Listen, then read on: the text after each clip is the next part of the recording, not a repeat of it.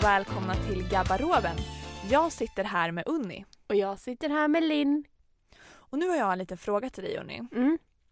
Vad skulle du önska dig om du fick önska dig vad som helst i hela världen? En katt. En katt. Alltså jag vet att du gillar katter men alltså om du fick önska dig vad som helst i hela, hela, hela världen. Okej, då kanske jag måste fundera lite. Ja det är faktiskt en jätte, jättesvår fråga. Ja. Och vill du veta hur svår den är? Ja. Då tycker jag vi ska berätta om en man som faktiskt fick önska sig vad som helst i hela världen. Okej.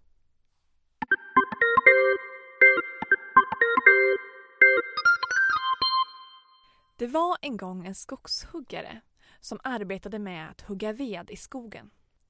Han arbetade hela dagen, från tidig morgon till sen kväll. Och när arbetsdagen var slut gick han hem till sin fru för att äta mat.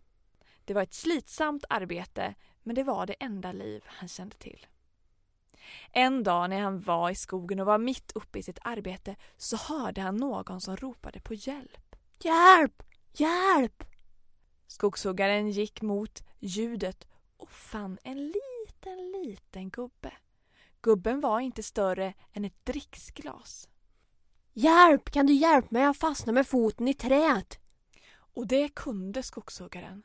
Han tog sin yxa och högg försiktigt, försiktigt runt om den lilla gubben så att han till slut kom loss.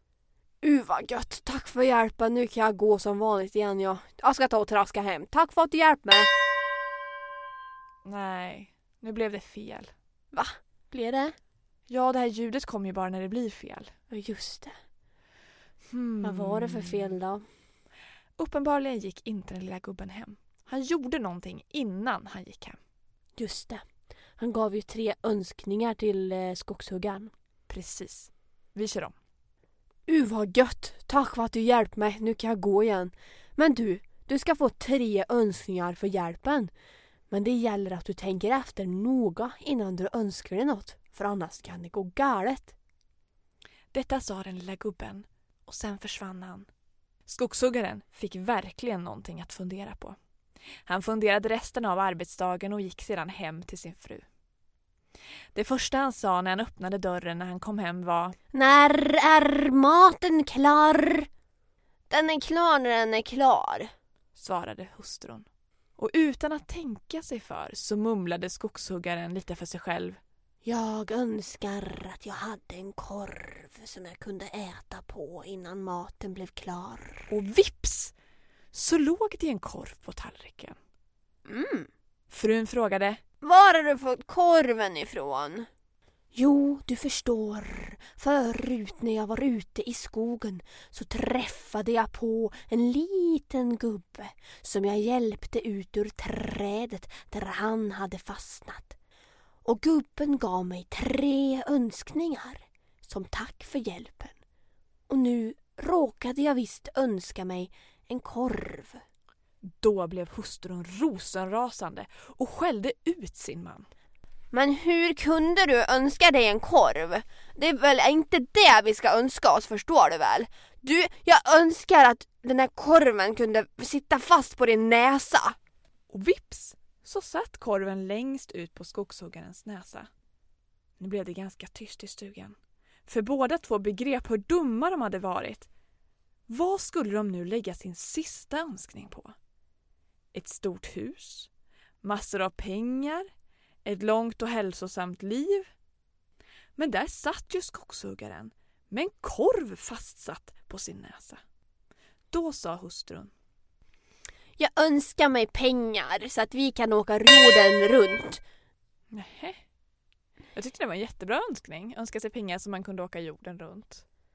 Men det kanske inte var så snällt för då hade ju skogshuggaren behövt ha en korv på näsan hela tiden.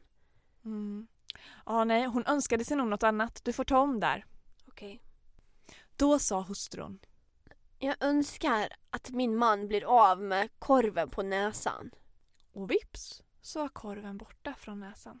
Och eh, skogshuggaren tackade frun för att hon hade önskat detta. Det där, det är tecknet på äkta kärlek. Har vi det ändå inte bra som vi har det? Och det tyckte hustrun. Slut!